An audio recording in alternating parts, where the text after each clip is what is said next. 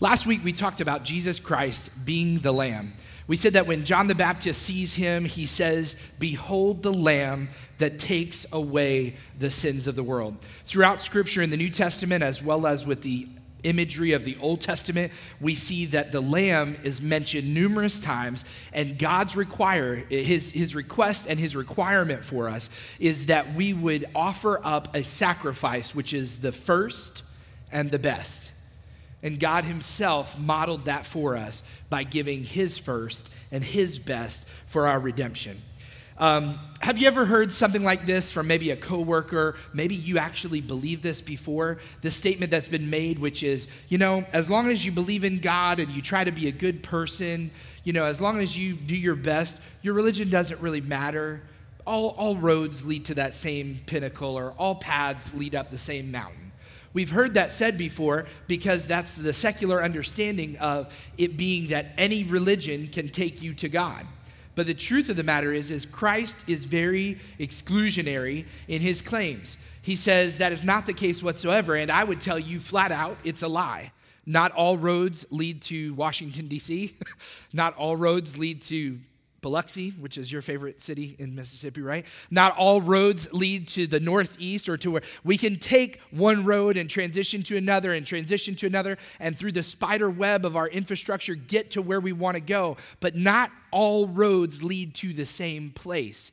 The same thing can be true uh, and is true of the Word of God.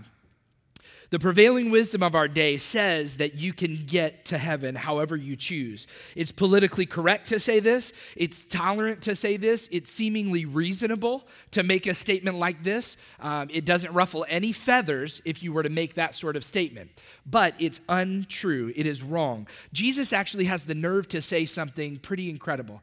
Go with me to John chapter 14. We're going to read in the first few verses of John chapter 14. If you don't have your device or your Bible, you can look on the screen. It says, Let not your heart be troubled. You believe in God, believe also in me. In my Father's house are many mansions. If it were not so, I would have told you. I go to prepare a place for you.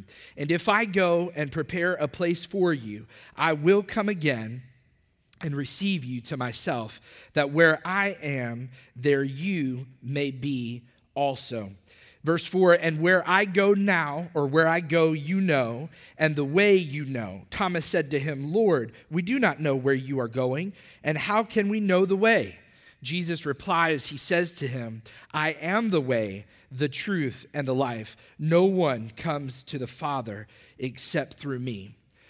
So the highway to heaven has been closed for centuries. It's not been closed by God Himself, it's been closed due to our own misdoings, our own misdeeds, our own obstacles that we put in the way. We are the ones who set up the roadblock that could not be moved. Somehow, some way, when sin entered, it devastated humanity from the moment it came until the moment it will be banished forever. And only through Jesus Christ can we experience the freedom from sin in John chapter 14, I want to give you some context of what's been going on.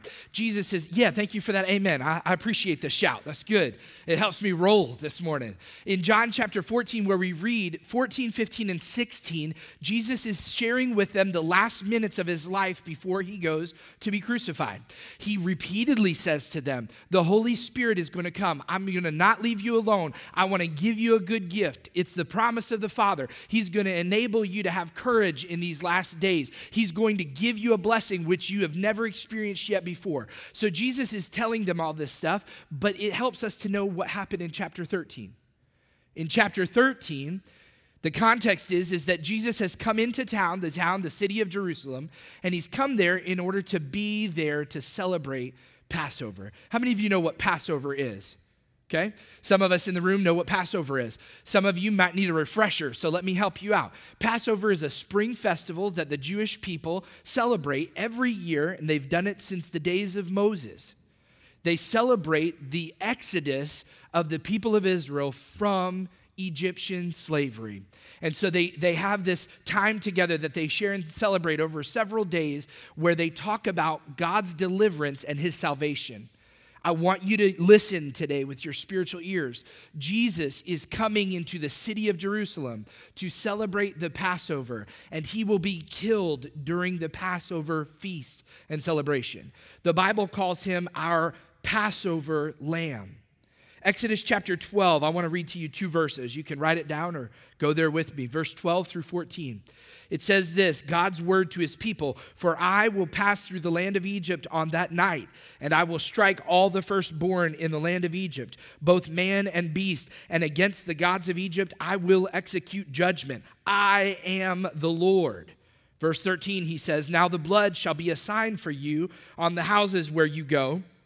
And when I see the blood, I will pass over you, and the plague shall not be on you to destroy you when I strike the land of Egypt. So this day shall be to you a memorial, and you shall keep it as a feast to the Lord throughout your generations.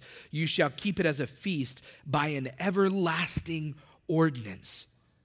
So, God is giving the people of Israel this many years ago that imagery to have with them to understand that blood is required, a sacrifice from a spotless lamb and sacrifice is required.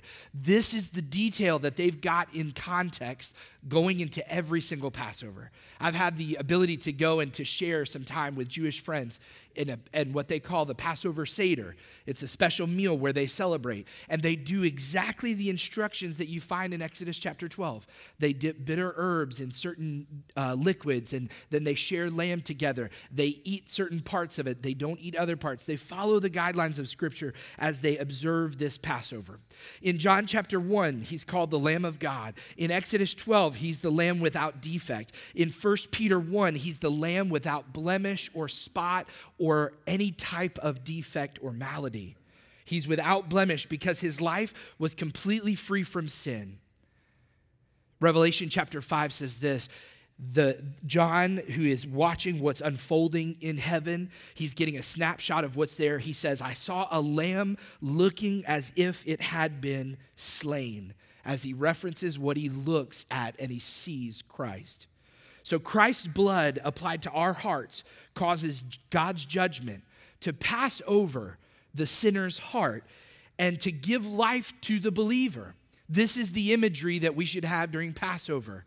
Passover that we understand on our calendar is usually in context with what we celebrate as Easter. So in John chapter 13, Jesus has now washed the disciples' feet. He's also determined who his betrayer is. The Bible says that Judas took the bread and he, he in that moment, Satan entered into his heart, and Jesus said to him, Do what you must do quickly. And some of the disciples, as airheaded as they were, said, I guess that means he's going to go get more food, or he's got to go get more groceries, or something for the Passover. Okay, so they just let him go. They don't understand the context of what's happening. Now Jesus begins to speak to Peter. Judas has left the room. He's speaking directly to Peter, and he says, Peter, in these last moments of my life, you're going to deny me three times. No, he can't be, Lord. That's not going to happen. And then he takes right from there, as we know, the Bible is divided in chapter and verse for our benefit, but it was not written as such. So he goes right from that moment of talking with Peter about the denial of himself. And then he says these words that we've read in John chapter 14, verse 1. And he says, But let not your heart be troubled. You believe in God, believe also in me. And then he talks about his plan after he leaves this place. He's going to prepare a place for each one of us. And then he says, when Thomas replies to him and says, But where are you going? How will we find you? If you leave us right now, what will we have to do? And he says, You know how to get there. I am the way, I am the truth, and I am the life. So, this morning, as we talk about death to life, and we've talked about the context of what Passover means, I want to examine those three statements that Jesus himself, those claims that Jesus himself makes about himself. He says first that he is the way. Scripture is clear that Jesus is the only way for us to be reconciled to God. The Bible tells us that at the beginning of creation, God meant for us to be together with Him for all eternity, but we botched things up. Leave it to the hands of Adam and Eve, and they royally messed it up for every one of us. But don't cast too much blame on them because if it was you and your husband, you and your wife, you would have had the same sort of response. It is inside of us that we desire to go a different way than the way of God. If you have a kid or a grandkid, you know what disobedience looks like. Okay? So Jesus Christ is the way for us to be reconciled and brought back into fellowship with God. There are not many ways, there is only one. The good news of our redemption through Christ's death and his resurrection is not off limits to anyone. We call it free access. Anybody can get it. It doesn't matter if you've killed 100 people. It doesn't matter if you've been uh, a sexual deviant. It doesn't matter if you've robbed, if you've stolen. It doesn't matter if you've harmed, if you've hurt. It doesn't matter your past. It doesn't matter your habit the right now. It doesn't matter the hang up or the hurt that you carry. Christ is enough to cover all of that, and He wants to. So it's an open access thing. So in this, we say that we are not exclusive we would use the word possibly inclusive. But we live in a day and an age where people use that term with high regard and increasingly high regard. If you're not inclusive, you're considered a bigot. If you don't include everyone, you're considered somebody who should be, you know, defamed or dethroned or pushed out and sidelined in society. But for one, I'm really excited that there's exclusions that apply to our police officers. I'm excited that our military can't just take and accept anybody. There's a qualifying before they get in. I'm excited that there are places that are members only, and I don't want to be a member in some of those places. I'm glad I'm a member of a gun range, and when I go there, only members and their guests are there. We don't let any willy nilly people come running in to do what they want. It's exclusionary, and that is what's safe. Now, the Bible tells us that the gospel message is exclusionary. It says, Come one, come all. Everyone who comes or who wants to come can come and drink of this water, which is the water of life that Christ offers. But once you've got it, you're now in an exclusive arrangement. There's nothing else to be added to this. So, not all paths lead to God. It is not off limits to anyone, it's available to everyone. So, we could say that our faith is inclusive and exclusive at the same time. It's inclusive in its approach, but it's exclusive in its message. People have been upset about this exclusivity of the Christian faith and belief since the days of Christ. They've been hot and bothered and twisted up about this exact thing. Peter got into trouble in Acts chapter 4. I want to read to you what he says in front of the council. He says this in Acts chapter 4, verse 12. He says, Nor is there salvation in any other, for there is no other name except Jesus Christ under heaven given among men by which we must or can be saved. So, we have to understand that the gospel message is exclusive in that he says he is the only way. I try not to soapbox very often, but I'm going to say this right now. I feel like our society is heading in a direction that we have not yet seen the full ramifications of what it looks like to be completely inclusive in every area. And I want to guard my family. And I implore you to guard your mind and guard your heart, guard your family from the attack of the enemy, which I really believe is absolutely real in today's day and age. And it's trying to erode or erase that social fabric of our lives. 1 Timothy chapter 2, verse 5 says this there is one God, one mediator between God and man. That man's name is not Buddha. It's not Muhammad, a prophet that some consider. It's not anybody else. It says that one man is Jesus Christ and him alone. In Matthew chapter 7, Jesus Christ is speaking, and he's speaking to those who are gathered there. He says this in verse 13 Enter by the narrow gate, for wide is the gate, and broad is the way that leads to destruction. And there are many who go by or who go in by it because narrow is the gate and difficult is the way which leads to life, and there are few who find it. So he's the only way to God. We've got to understand this. He's the only one in whom we can hope. The Bible in Revelation chapter 20 clearly tells us that there will come a day when we will experience a separation. There will be a separation. Humanity will be separated. Those who have not received and believed him will be separated. They'll be called, they'll be brought apart from those who are included, who have received him and believed on him. They'll be excluded from an eternity with God. Just this week, we started some filming, a filming project over at River of Life Church in Brandon. A pastor friend of mine, Pastor Brett Nettles, who pastors over there, he and I went. Uh, Cameron, Pastor Cameron was there with us, and he was helping out as well. We were there and we were recording some video footage of what our beliefs are as a church. Pastor Cameron can tell you, we got through all of these you know, man has fallen and he's come short, but God is saving. We believe in the Trinity of God. God is Father, He is Son, He is Holy Spirit. We believe in this and we believe in, and then we get to the, the end stuff. And at the end, it's there's going to be a final judgment, and there's going to be a this, and there's going to be a that. And I, I was sitting there thinking, you know, I, my demeanor changed. When you're talking about hell, you can't really be all that happy. And then I started to think, you know what? Rather than just declaring that there is a hell and that there is eternal punishment, why don't we spin this for God's good and for our good and implore the people of God who watch the video to do their best to try to assist in the rescue attempt from all of those who are going in that direction? So, not just giving them the truth without any hope, we've got to offer them the hope of the world. And you and I have this hope.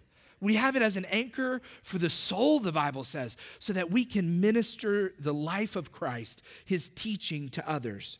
So, though the world is constantly changing, the truth of salvation in Christ alone, by faith alone, and by grace alone never changes. Let me also give you a word of warning. There can be no, I've hinted to this already, but there can be no pollution of your belief. You cannot take the teachings of the Quran and reconcile them to the scripture, the Bible. You cannot take the teachings of Buddha or of uh, the other faiths of the world and marry them into the Bible. You should not be doing that with the, the ta- thoughts or teachings of someone named Joseph Smith. You shouldn't even be doing it with Paul the Apostle. He actually shows back up in correction to a church and he says this don't believe anything, even if I tell you to try to change what I originally told you, because God Himself gave that to me to give to you. So if I get old and senile and I show up and start telling you it's not through Christ alone, kick me out. That's what He says.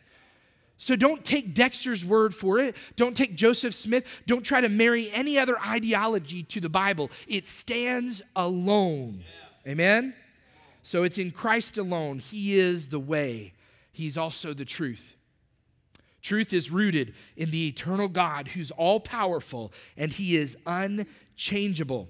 We talk about this from time to time, and I give you this big word. It's called the immutability of God. It's a theological term that helps us understand there is no necessity for him to change. It doesn't matter what the weather is. It doesn't matter what humans have done here on the earth. It doesn't matter how long we're here or how short we're here. There is no reason for him to change because he is a superlative, the superlative of all superlatives. He is the greatest and the best. There's no reason for him to alter or adapt or to change. So, truth is rooted in who God is. Jesus' prayer in John 17 says this in verse 17 sanctify them by the truth. He's talking to the Father. And he says to the Father, Your word is truth. Let me tell you, truth is more than facts. How many of you have heard the term fake news these days? Okay? We've all heard it. Unless you're living under a rock, you've heard that term fake news. Okay? We're not talking about politics today. We're talking about Jesus Christ being the only way. Okay? But in Him is truth, and in Him is where we can find our source of truth. So whether or not we get assaulted with fake news or people who are spinning the facts the way they want to, truth is more than facts it's not just something that we act upon. The fact is, truth acts upon us.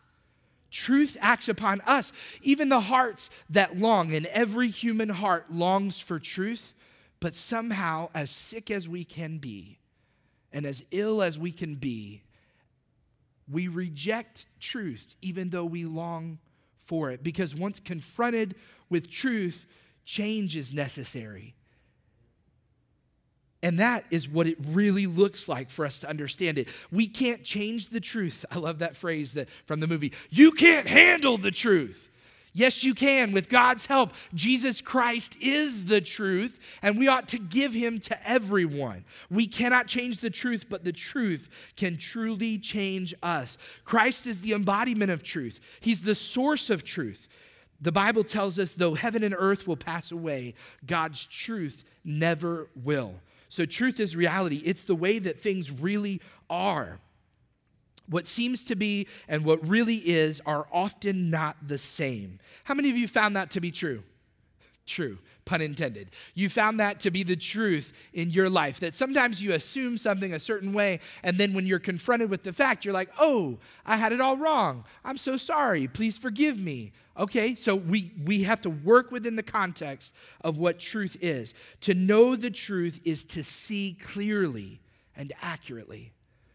But to believe a lie, to believe a lie truly means that we are living in blindness until the truth opens up our eyes, opens up the window of our heart so that we can see life as it truly is. Scripture declares that God has written His truth on our hearts, in our conscience. Even those who have not yet come to faith in Christ, we can know that God, through His glory in creation, the Bible says that the heavens declare the handiwork of God. That we have a witness, even if no one ever speaks about Christ to someone, they've got a witness, even in creation, that shows and demonstrates God's truth. When the world hears truth, if it's spoken graciously, many are drawn to it because there's a vacuum, a moral vacuum inside of us that longs for it, even as uncomfortable as it can be. As followers of Christ, we're to walk in the truth, according to 3 John 1 3. We're to love the truth. We're to believe the truth, according to 2 Thessalonians 2. We're to speak the truth in love, according to Ephesians chapter 4. And here's what I'm going to tell you I'm on a soapbox again. You can love them all you want, but love alone will not change a heart. If there's a Christian in the room today, you ought to say amen. Love alone cannot change the human heart. It's when truth is spoken in love and when we're confronted with the understanding of what the truth really is, what it means. And that's why we talk about the gospel being good news because there's bad news to be had. So we've got to get this in our spirit and we've got to, and I'm going to tell you just like I said during our video film, our filming of our videotape. I want to say this to you. I'm begging you I believe by the Spirit of God inside of me, God Himself is imploring you today to not hide your light under a bushel. Don't let fear, don't let the, the societal context of today, don't let anything stop you from sharing the love of Christ and the truth of who he is and what he can do. The Jews were all screwed up and messed up. They thought he was coming in to give them a social deliverance. They thought he was coming to deliver them politically. They thought he was coming in to deliver them economically and to set things right. But he was coming for so much more than that. So when people come to me and they say, I need help in this area of my life, I tell them Christ is the answer. He's the one that can help them navigate through that, regardless of what it is, because he, as the truth, touches every corner corner of my being. Whatever it is a relationship issue, a financial issue, a sickness, anything God Himself can touch it through the truth that's found in Christ alone. And truth is far more than a moral guide. In John chapter 14, verse 6, when we, when we read that verse, it says that Jesus didn't say he would show the truth or that he would teach the truth or that he would model the truth. He says that he is the truth, he is truth personified. Here's an interesting side note about the Holy Spirit. The Holy Spirit being God, the Bible says and is call, calls him, John chapter 15 calls him the Spirit of truth. In God, there can be no error or lie. There is no mis there's no there's no fake news in the kingdom of God. There's nothing that should be or uh, there are lots of things that could be twisted, but in God's word there is nothing that is not true. He will guide you into all truth about the Spirit of God, it says in John chapter 16. He is the one, the Holy Spirit is the one who sparks the desire for truth in our hearts, and He's the one that leads us to the cross.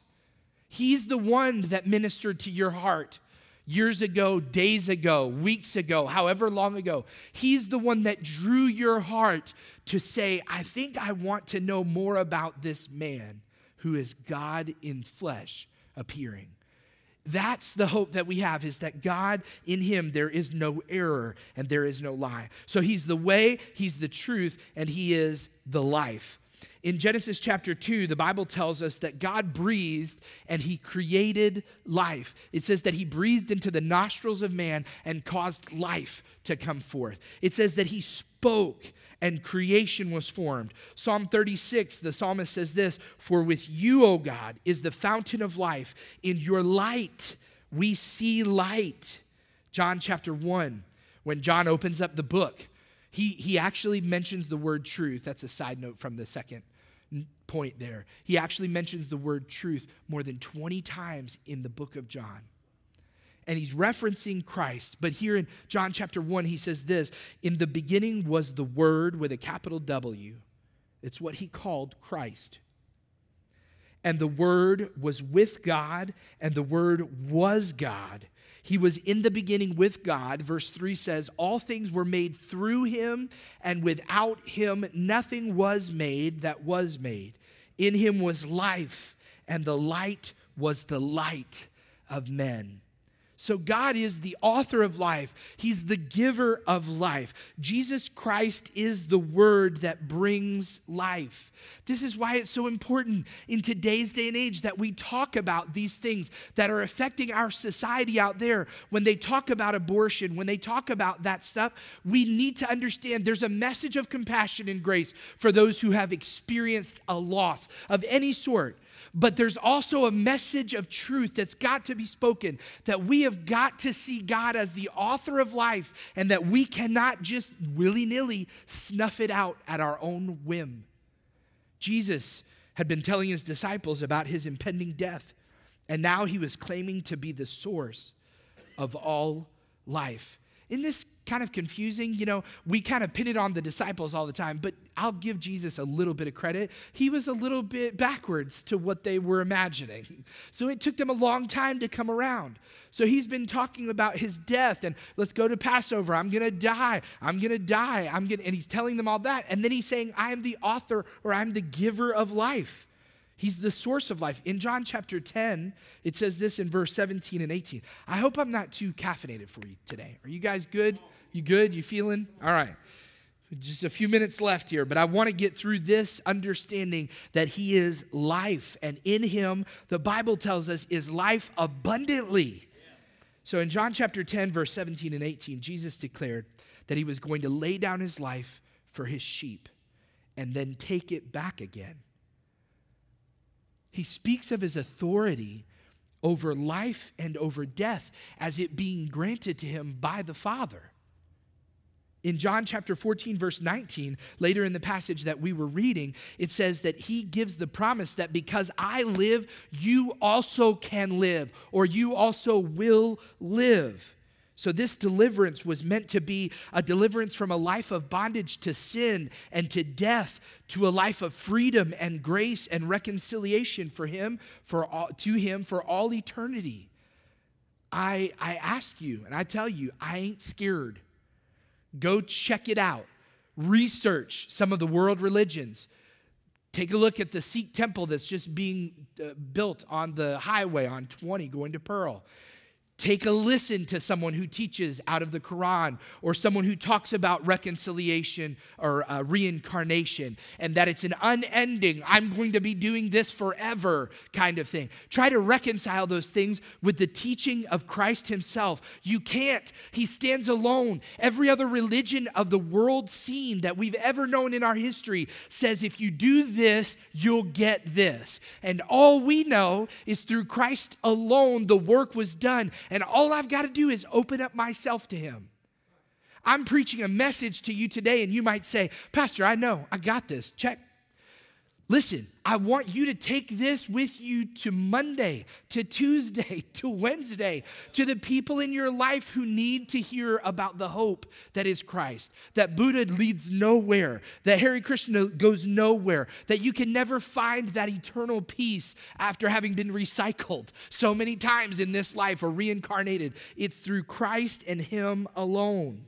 So he was staking his claim as the very God of creation, the Holy One who inhabits eternity. His disciples still didn't understand the truth of his words until he had resurrected himself and showed up with nail scars in his hands. And he, he says to the disciple, Touch, feel, you can see, I am the one who was dead but now alive. I live again. When he resurrected, he showed himself to them. And it's at this point, at this point that their lives changed. It changed their life, and in turn, they changed their world. So when we talk about loving all and impacting our world, we don't have this giant, grandiose goal of trying to make sure that everybody hears the gospel from here to Timbuktu, which I hear is an actual place. But we want to make sure that we impact our world. Every bit of our family, every bit of our coworkers, every bit of the people that we're around. So stop hiding your light under a bushel. Get bold. Take that from the Word of God this morning. This isn't me trying to drive some point home. I'm telling you that if you've got the message of hope for humanity, how dare we not share it whenever we have the opportunity? We can share lots of things. I walked into Home Depot the other day and I got into a six minute conversation about the Patriots with a Patriot fan who saw my hat on when I walked in the door. And he started, you know, oh man, wasn't that great? Oh. Five, six minutes elapsed, and we talked about everything from the coach to the plays of the game to, you know, the miracle of five rings. And yeah, all you haters, just listen to me because I got the mic, okay? All right, so we talked about all of that stuff, okay? And I thought to myself as I walked away,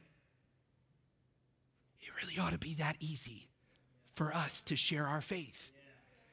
And I'm not telling you because I am an anti corny Christian.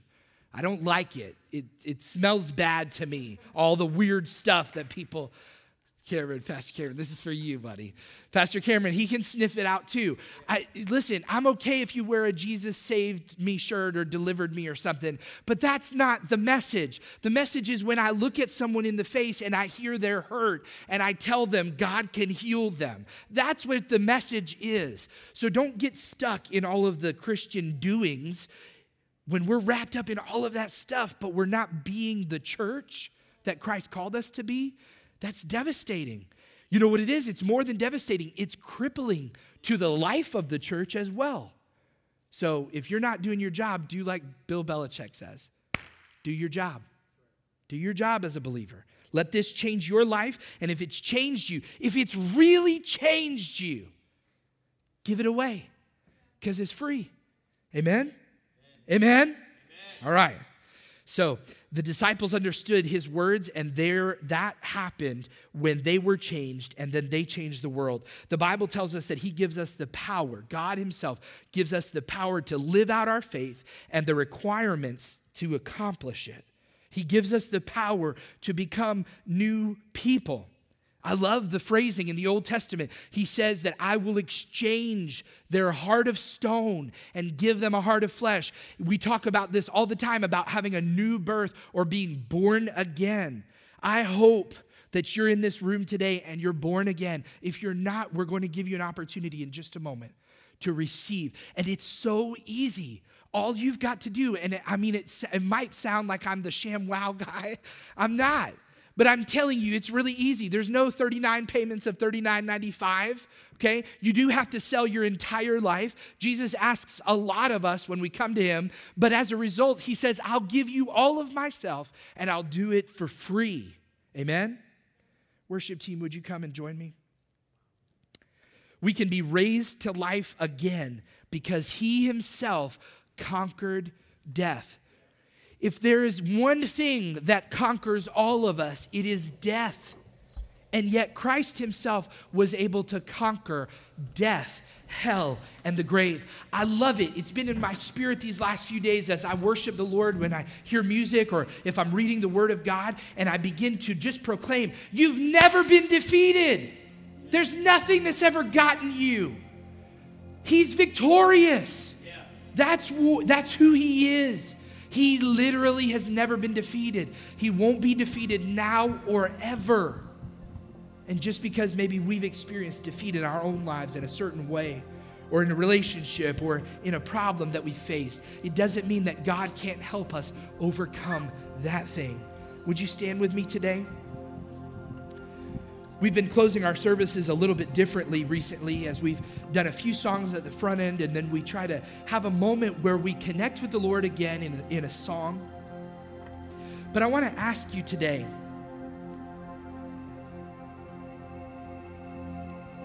I want to ask you today to, to connect with God by yourself. Would you just close your eyes in this room? We don't have to look around. We don't have to check our watch or our text messages. You don't even have to sing the words that the worship team sings. But I'm, I'm begging you today, by the Spirit of God in me, to say, connect with your Father today. Thank Him that Jesus is the way, the truth, and the life. Maybe today you need to you needed to be reignited with your understanding of what that looks like.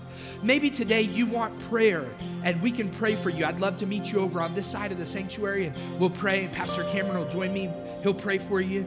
We'll pray together, but we want you to be able to follow Christ and to be able to share him with others.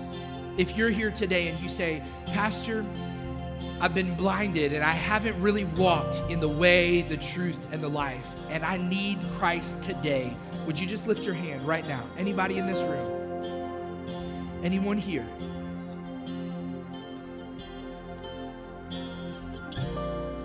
Oh, let your spirit speak to us, God. Hallelujah. The gift of salvation is free. If there's anybody here today, I make the appeal one more time. Lift your hand so I can see it and I can pray with you today. Having no hands raised, I have to believe that in this room, every person is a believer.